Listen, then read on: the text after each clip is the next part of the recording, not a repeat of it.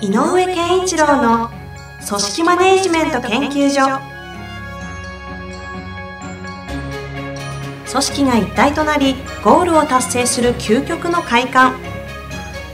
上場企業から中小企業まで延べ200社以上の支援を行った井上健一郎が組織人に関するあらゆる問題を分かりやすく解説します。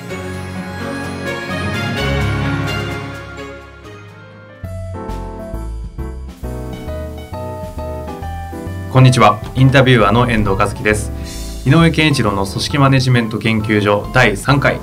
井上先生本日もよろしくお願いいたします。よろしくお願いします。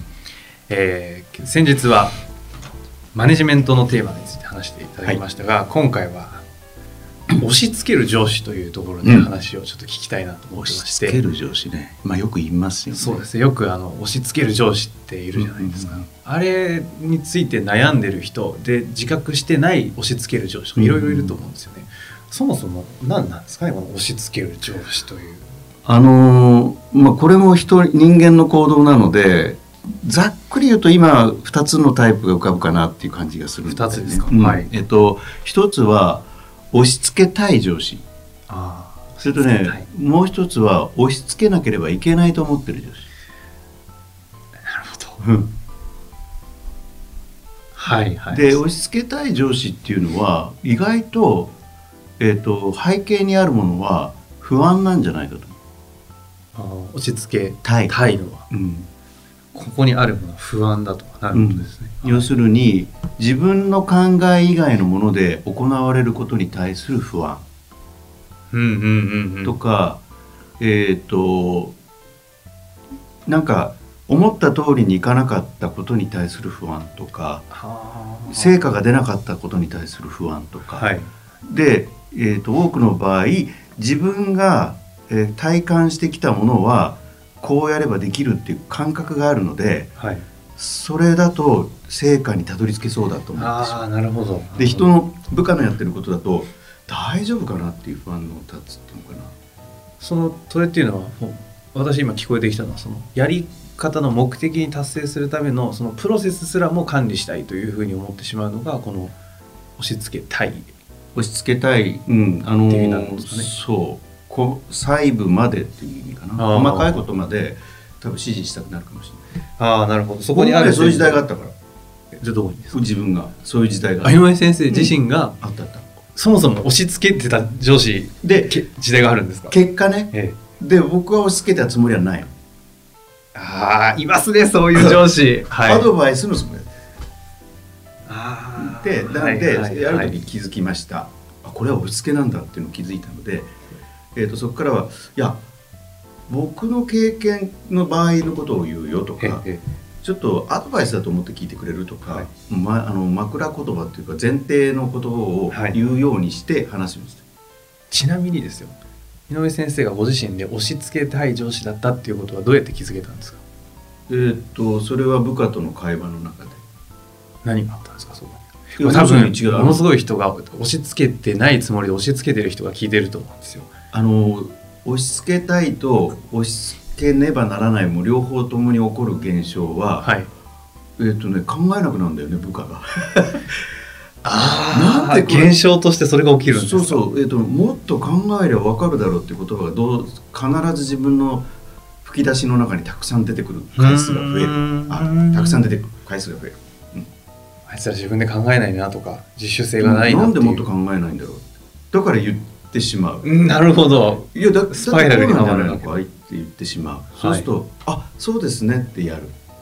でもここで言うってことはもう向こうは分かってるんだろうな。分かるようになるんだろうね。だから答えを出す手前で止めるんだろうね。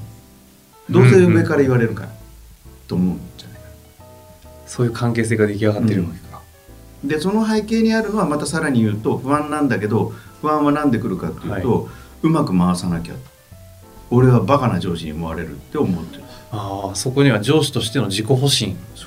自己防御自己防御か。ああなるほどね、な、うん。そういうことか、うん。はい。だからこっちのタイプの方が吠える。押し付けたい側の人の方がそうかそうか。押し付けねばならないよりも吠える。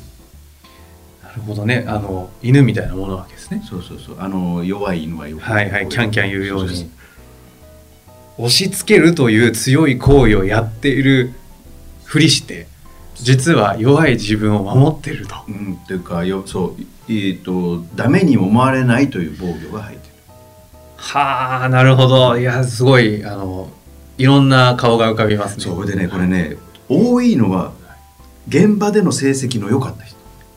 現場で優秀だった人に多いのこの要するに優秀だって評価が高かった。はい。自分はできるという自負がある、で管理のマネジメントの立場になったその瞬間から、えっとまあ、プレイングマネージャーは大いにしろ自分じゃない人の成果もはいはいはい。背負わなきゃいけない、そうですね。時に不安なんだよ要するにじさっき言ったように自分はできないってだ思われたくないでもその時にはもうもはや現場での営業営業だとしたら営業の成績トップ営業マンとしての数値を出す人間とマネジメントとして出すっていうことで問われてるものも違うわけじゃないですか。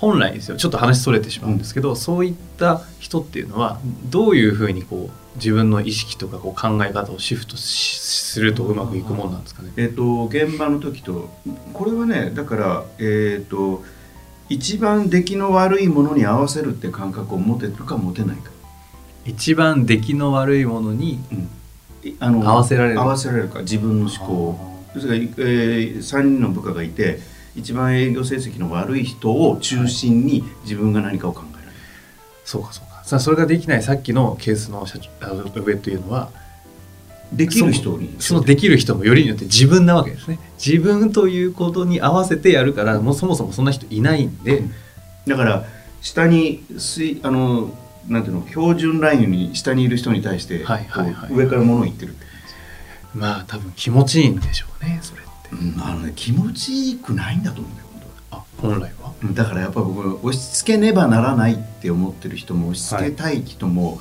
押し付けた結果気持ちいいと思ってないんじゃないかと。は実は。ちょっとあのもうちょっとそこの話もお聞きしたいんですけど今度はさっきおっしゃっていた押し付けなければならない側のはいはいはい。押し付け上司はい。についてちょっとこれはね解、説をはい。えー、とさっき言っただからおあさっき言ったというか前回言った、はい一般的にマネージメントっていうのは、えー、と業務管理をすることとい育成するってことがあるっていうはいはいおっんですけど、しゃいました。ね押し付けたいっていう人は業務管理上の不安が来るから押し付けたいになっちゃうね。ほうほうほうほうでも押し付けねばならないははい。意外と育成上必要だと思ってる人。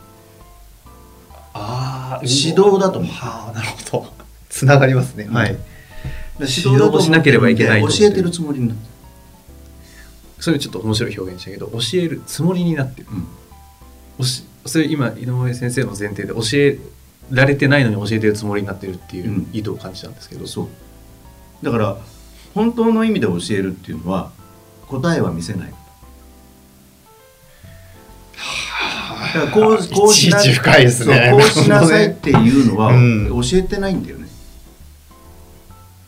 やらせてるだけだから。はいはい。で教えるっていうのはここがポイントだと思うんだけどどう思う？って言って相手の考えを引き出すっていうのは教えるあのこれはあの、えー、と知識を教える時とは違う。知識はこれはこうやるとこの機械は危ないよとか、うんうん。えーこれは知識ベースなので、えー、とこれはあの教えていい。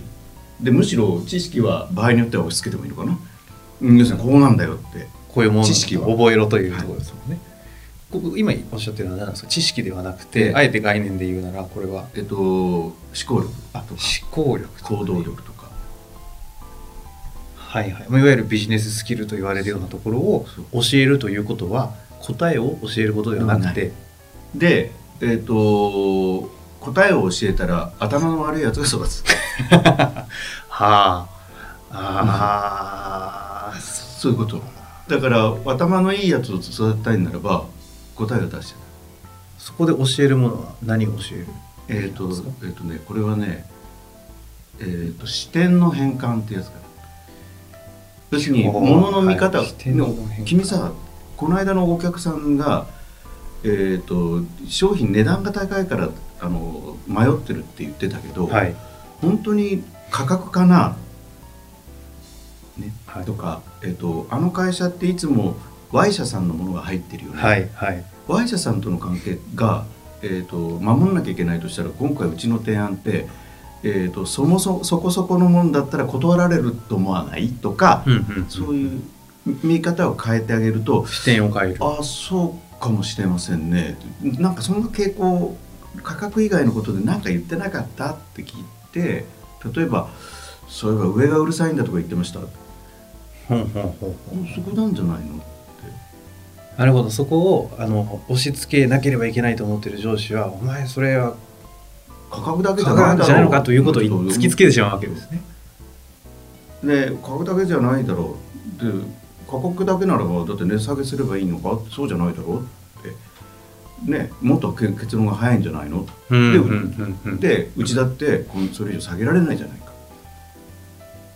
でもそのこれ以上下げられませんの提示をしたのかとか言っちゃうわけだ。ああ 知識のように教えてしまうわけだ。なるほど。そうするといや提示してないんでどうし提示しなさい早速。そういうシーンってなんか昔よく見た記憶がありますね。された記憶もあるし。ああそういうこだからさっきの人の不安から来てるもんじゃないんだよ。とこれは逆に言うと何から来てるっていうふうに。あだからやっぱり部下育成とか育成しなきゃっていう気持ちはあると思うとかあのこれうん感情ベースっていうとななんなんですかね。そのあさっき言った不安のそうそう逆。不安というところではあの何々したいという押し付けたいは不安を自分は自己防衛じゃないですか、あある意味のねあのよくこっちの背景は決して悪いものがないと思うんだけどああそういうことか。なるほど。ある意味使命感かもしれない。ああなるほどね、うん。使命感という良いパワーを前提としてるんだけども。で例えば自分がねやってきたこととかこれは伝えてあげなきゃとか教えてあげなきゃとかって思ってはい。親切心であったりとかはい。から、えー、と自分の立場としてやるべきだと思ってるし使命感。やりたいじゃないなるほど。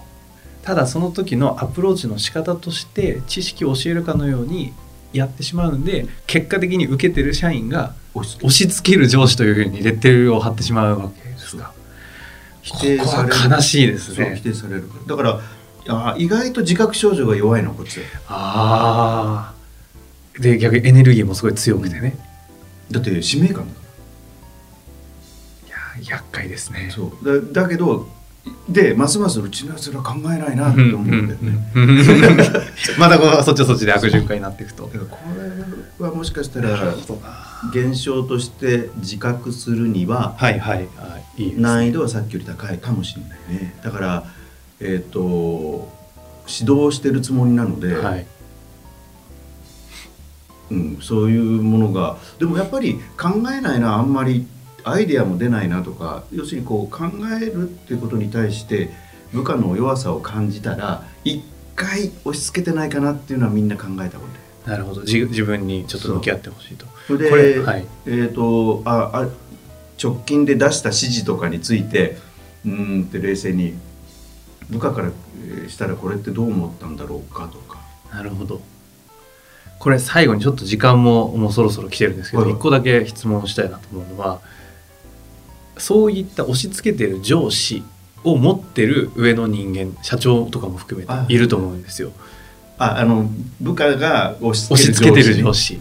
あいつこの今井上先生が言ったどっちかだなと思ってる人いっぱいいると思うんですよね。こういう人に対してどうアプローチをするかっていうとこちょっと簡単にアドバイスもらえないであのすかね。えっと一つはね、えーっと自信をつけさせなきゃいけないのだと思う。えっと、だから両方共通ですか？両両方共通で、えーっと使命感の人は自己肯定感もあるかもしれないけど、まずまずそう思ってると指導しなければと思ってることに対してはそれでいいんだよと。はいあともう一個、えーっと不安になってる人に対しては、えーっと不安になる必要がないということを言ってあ。ああなるほどねでもか違うとは言ってもそういう人に対するアプローチは同じでいいわけですね、だから逆に言うと押し付けたいを作ってるのは社長。